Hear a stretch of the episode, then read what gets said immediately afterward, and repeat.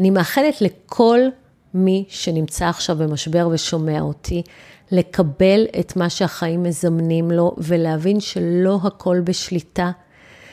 להתנהל עם יותר שליטה עצמית וכבוד גם אל מול קושי גדול.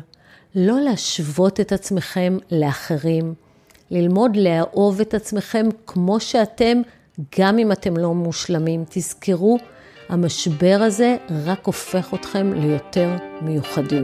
שלום וברוכים הבאים לעוד פרק בפודקאסט בית הספר לקרמה טובה. אני עורכת הדין רות דיין וולפנר ואני אדבר איתכם על גירושים, על זוגיות וכמובן על קרמה שהיא בעצם תוצאה.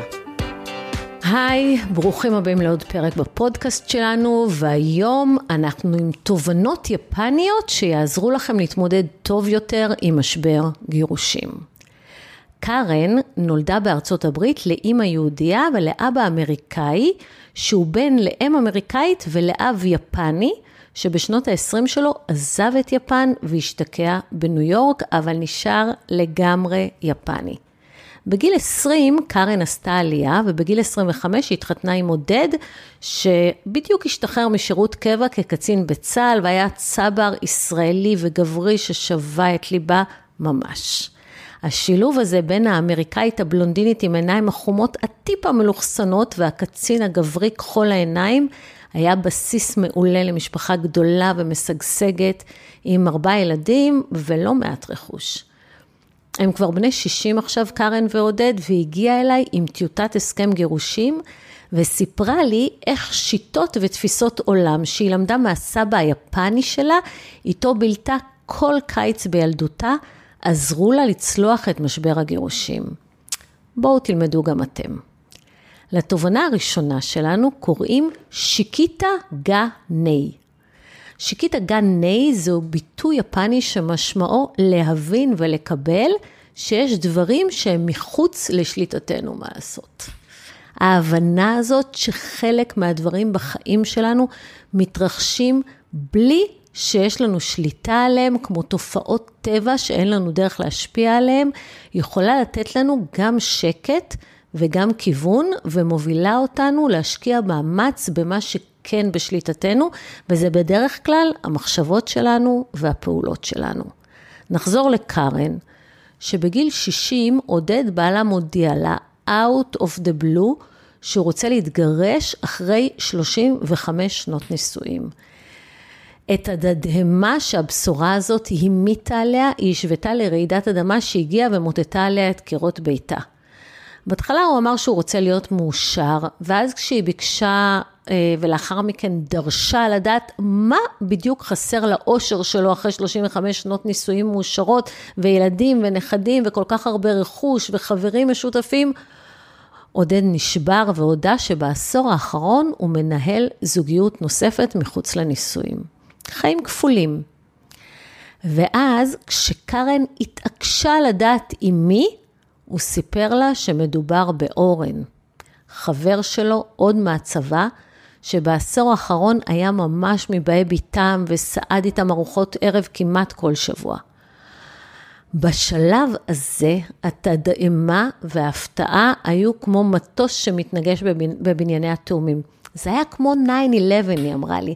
זה היה כל כך מטורף וכל כך לא צפוי, שהיא לגמרי איבדה אמון בחיים כמו שהיא הכירה אותם. עודד היה כל כך גברי וקיים איתה יחסים אינטימיים במשך שנים, שהדבר האחרון שהיא יכלה לחשוד בו, שעודד שוכב גם איתה וגם עם אורן. האינסטינקט הראשוני שלה היה לצאת למלחמת עולם. אבל אחרי מדיטציה, היא נזכרה בסבא היפני שלה, והבינה שמלחמת העולם הזאת לא תחזיר לה את האמון בעולם, ולא תקנה לה שקט, את אלו היא תקבל בחזרה רק בעבודה פנימית על עצמה.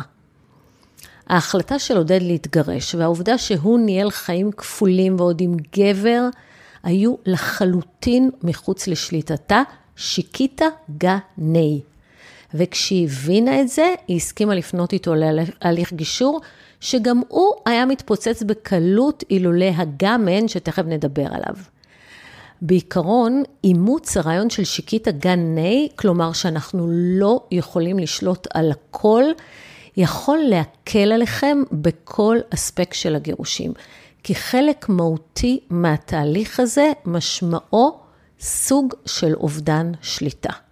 אנחנו לא שולטים על קצב ההליך המשפטי, אנחנו לא שולטים על השופט ואנחנו לא שולטים על ההחלטות שלו, ואנחנו גם לא שולטים על הצד שכנגד. כן, כן, על מי שלפני רגע הייתה לנו אשליה שאנחנו בשליטה לגביו, כי חיינו איתו ביחד באותו בית. הליך הגירושים מלמד אותנו לקבל את חוסר השליטה. וכמה שנפנים יותר מהר, שאין לנו שליטה על כל רגע שהוא או היא עם הילדים, אין לנו שליטה לאן הם נוסעים איתם ואת מי הם מפגישים, ואין לנו שליטה על ההחלטות שלהם, כך יהיה לנו יותר קל להתמודד. אז תזכרו, שיקיטה גני ותשחררו את הצורך בשליטה. לתובנה השנייה קוראים גאמן. גאמן זה ביטוי יפני שמקורו בזן בודהיזם ומשמעו היכולת לשאת קושי בכבוד, בהתמדה ובסבלנות ולהתנהל בשליטה עצמית. היכולת הזאת לשמור על כבוד עצמי ושליטה עצמית בעיתות מצוקה היא חלק מהתרבות היפנית שהועברה לקארן מסבא שלה עוד בילדות שלה, והיא נשלפה לה מהתת מודע כמה דקות אחרי שהתפרקה מבכי והאשמות וכעס. אבל זה בסדר לכעוס ולהישבר מכזה אירוע, אמרתי לה, וסיפרתי לה שיש בתל אביב חדרי זעם, שמטרתם לאפשר לאנשים לפרוק אגרסיה ולשבור עם פטיש או עלה כוסות וצלחות ווזות מקרמיקה ומחשבים ומדפסות. וקארן הביטה במופתעת, לא ידעתי שיש דבר כזה, אני ממש לא צריכה חדר זעם. קארן התכנסה בתוכה, היא שמרה על הרשת פנים של סמוראית, והבינה שהחיים יכולים לפעמים לרדת מהמסילה, לצאת לגמרי משליטה, והחוכמה מבחינתה היא לא לאבד צלם אנוש ולא לצאת משליטה, גם כשהדברים מתפרקים. הדרך שלה לעשות את זה הייתה לקבל את ההצעה של עודד לפנות להליך גישור ולסיים בטוב, תוך שהיא מקפידה לשמור גם על כבודה וגם על כבודו. החברה הכי טובה שלה, שבאה איתה לפגישה איתי, אמרה שקארן ממש מלכה ושהיא הייתה דואגת לספר לילדים שאבא שלהם הוא הומו שקרן שהרס לה את החיים. ככה היא אמרה החברה. וקרן אמרה שהיא ממש לא מתכוונת להרוס להם את דמות האב, למרות שהם גדולים והורים בעצמם. ולרגע נתמלאו העיניים של הדמעות, אבל היא הזדקפה ואמרה לעצמה גמן, והיא ביקשה שאני אבדוק את ההסכם. עיקרון הגמן והשמירה על שליטה עצמית וכבוד עצמי יכול לשנות לחלוטין משבר גירושים, וזה בכלל לא משנה כמה פגעו בכם, בגדו בכם או שברו לכם את הלב. כל עוד אתם מחליטים לשאת את המשבר בכבוד, בלי לאבד את מי שאתם באמת, בלי להפוך למפלצות, בלי שהנקמה מניעה אתכם, אתם יכולים למנוע מעצמכם הרבה סבל, אבל לא רק מעצמכם, אלא גם מהילדים שלכם. כי כשאתם נמצאים בגמן, בשליטה עצמית ובכבוד עצמי, אתם חוסכים מהילדים שלכם את דעתכם על ההורה השני, וחוסכים מהם אה, אה, על הדרך כל כך הרבה סבל ואם העניין הזה של גם אין עוד לא שכנע אתכם, אני מזכירה לכם את האמרה של וויין דר, שהזכרנו אותה לא מעט בפודקאסט הזה, איך שאנשים מתנהגים אליכם, זו הקרמה שלהם. איך שאתם מגיבים, זה הקרמה שלכם. אתם יודעים את זה כבר, נכון? ומכאן אנחנו לתובנה היפנית השלישית, שקוראים לה וואבי סאבי, שמי שמאזין לפודקאסט מתחילתו כבר שמע את זה. אבל לאלו שלא, אני רוצה לומר שזו תפיסת עולם יפנית וזרם אומנות שדוגל בכך שהיופי מצוי דווקא בחוסר השלמות, באי סימטריה ובפגמים האלה שמצויים בכל אחד מאיתנו, או במילים אחרות, לאהוב דווקא את חוסר השלמות. בלי וואבי סאבי לא הייתי מחזיקה מעמד 35 שנה בנישואים האלה, אמרה קארן, וסיפר שעודד הוא ממש לא אדם קל, שפערי המנטליות גרמו להרבה מאוד חיכוכים, ושהיא למדה לאהוב דווקא את מה שנראה לה בהתחלה כגסות רוח וישירות ישראלית, שהיא למדה לאהוב את האנוכיות שלו, את העובדה שהוא משוכנע שהוא מושלם, את השחצנות שלו, שהיה לה בהתחלה מאוד קשה לשאת. נשמע לי כמו נרקסיסט, אמרתי לה, והיא אמרה, כן, אני יודעת שהוא נרקסיסט, אבל הוא היה הנרקסיסט שלי, ולמדתי לאהוב אותו ככה, עם כל הפגמים הנרקסיסטיים שלו. וואבי סאבי. הרעיון הזה של לאהוב דווקא את הפגמים, יכול להציל הרבה זוגות, אמרתי לה, והיא אמרה שזה באמת עזר להם במשך שנים, אבל היא מבינה שזה נגמר ושזה לגמרי לא בשליטתה יותר, 仕方がない. אני יודעת שהדרך שלי לצאת מהמשבר הזה היא גם באמצעות 我慢, אבל יש עוד שני דברים שאת אולי מכירה, 桜梅桃李 ו 改善. אנחנו תכף נדבר עליהם, אבל אני רוצה לומר לכם עוד לגבי ה 侘び寂び, שגירושים זה לא סוף העולם. הם לא הופכים אתכם לפגומים, ללא שווים, לסחורה ללא ערך, כמו שאמר לי לא מזמן לקוח, בכל זאת, אני גבר גרוש עם ארבעה ילדים, זה לא פשוט. ואני צחקתי ואמרתי לו, תסיר דאגה מלבך. וגם לכם אני אומרת, אתם וואבי סאבי.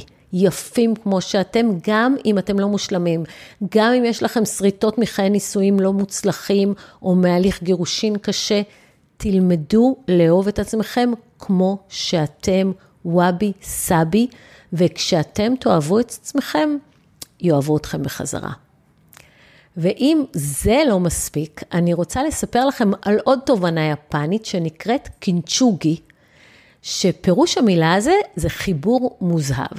וקינצ'ובי, זה, קינצ'וגי, סליחה, זה מסורת יפנית בת 400 שנה, שעוסקת בתיקון כלי חרש שבורים באמצעות לקה ואבקת זהב. ככה שהתוצאה לא מסתירה את השברים, אלא הופכת אותם למין גידים מוזהבים שמעצבים מחדש את הכלי השבור. הרעיון הוא שלא צריך לתקן את מה שנשבר ככה שהוא ייראה כמו חדש, אלא להפוך את קווי השבר לאיזה קישוט מוזהב ייחודי של הכלי.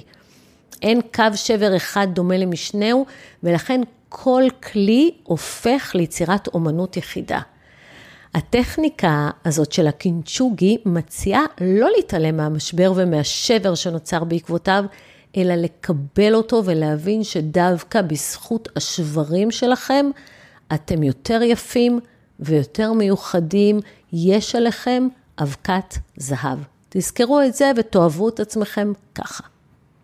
ומכאן אנחנו מגיעים לתובנה היפנית הבאה, שקוראים לה אובייטורי.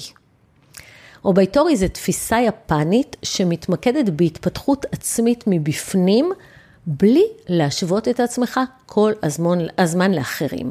לכל אחד יש שביל חיים אחר ללכת בו. כל אחד ניחן בתכונות משלו, בערכים משלו, באישיות שלו ובנשמה שלו.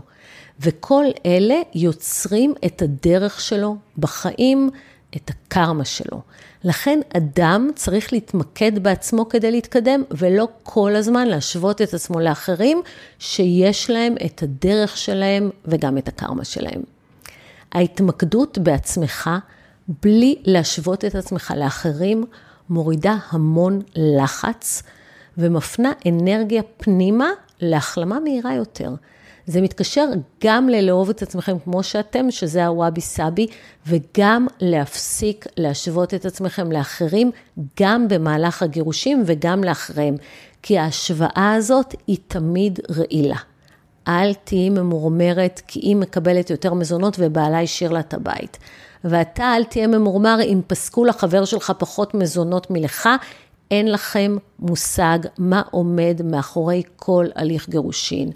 מה יש ומה אין באמת לאנשים האלה שאתם משווים את עצמכם אליהם, גם אם הם מאוד קרובים אליכם. ובכלל, ההשוואות האלה מקשות עליכם לצמוח מהמשבר, וזו לא המטרה. אם אני אתחיל להשוות את החיים שלי לחיים של החברות שלי, אני אהיה בדיכאון, הסבירה לי קארן.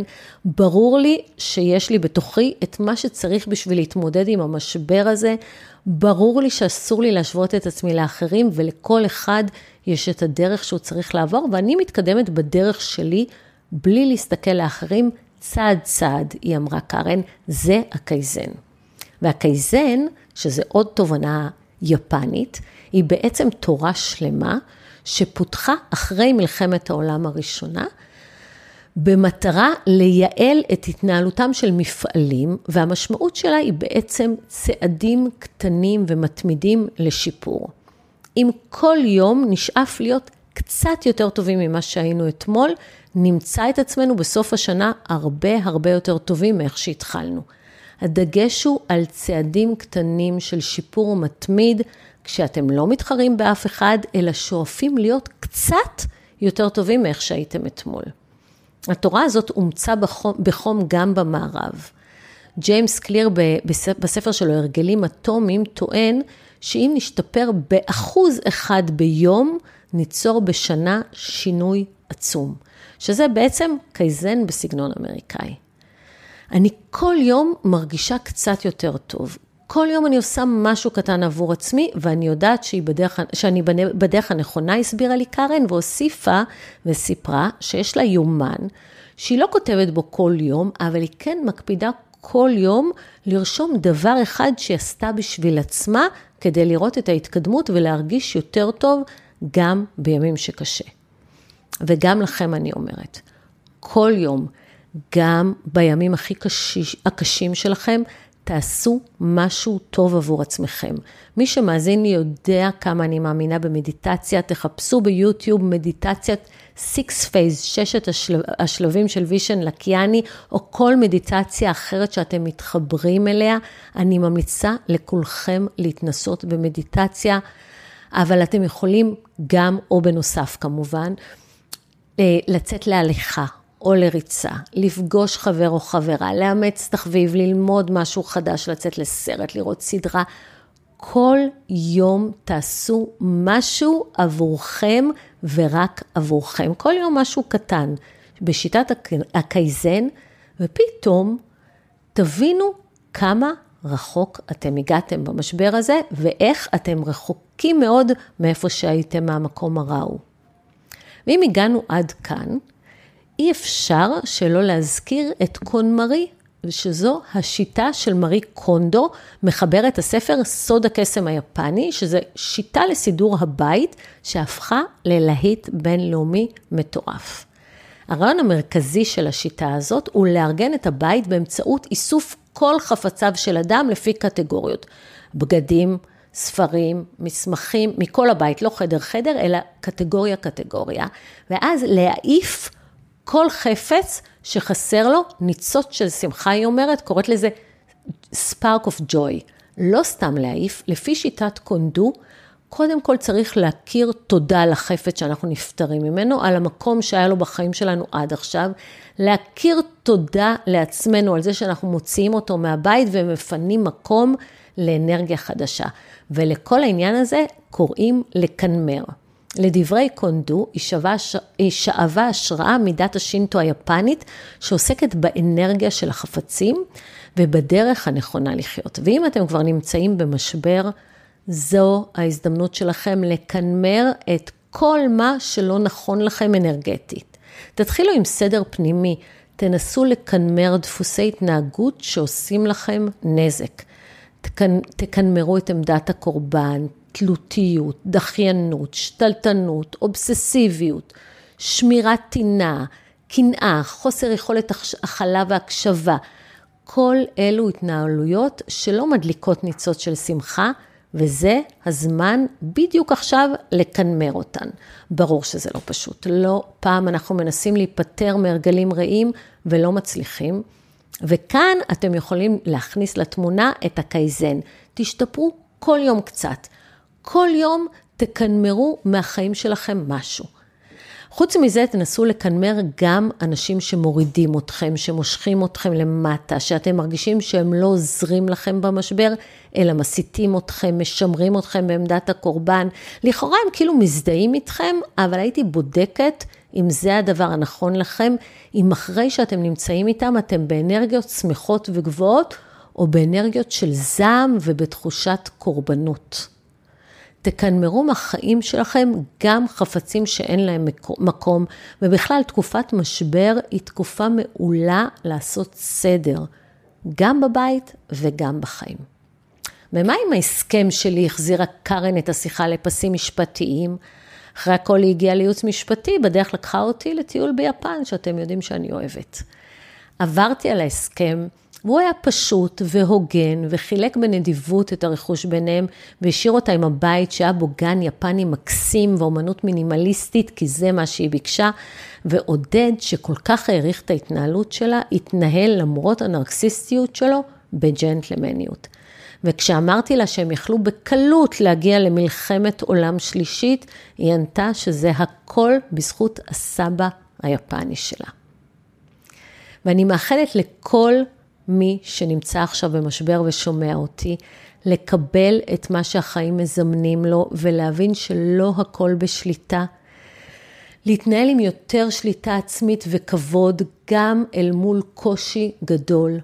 לא להשוות את עצמכם לאחרים. ללמוד לאהוב את עצמכם כמו שאתם, גם אם אתם לא מושלמים. תזכרו, המשבר הזה רק הופך אתכם ליותר מיוחדים.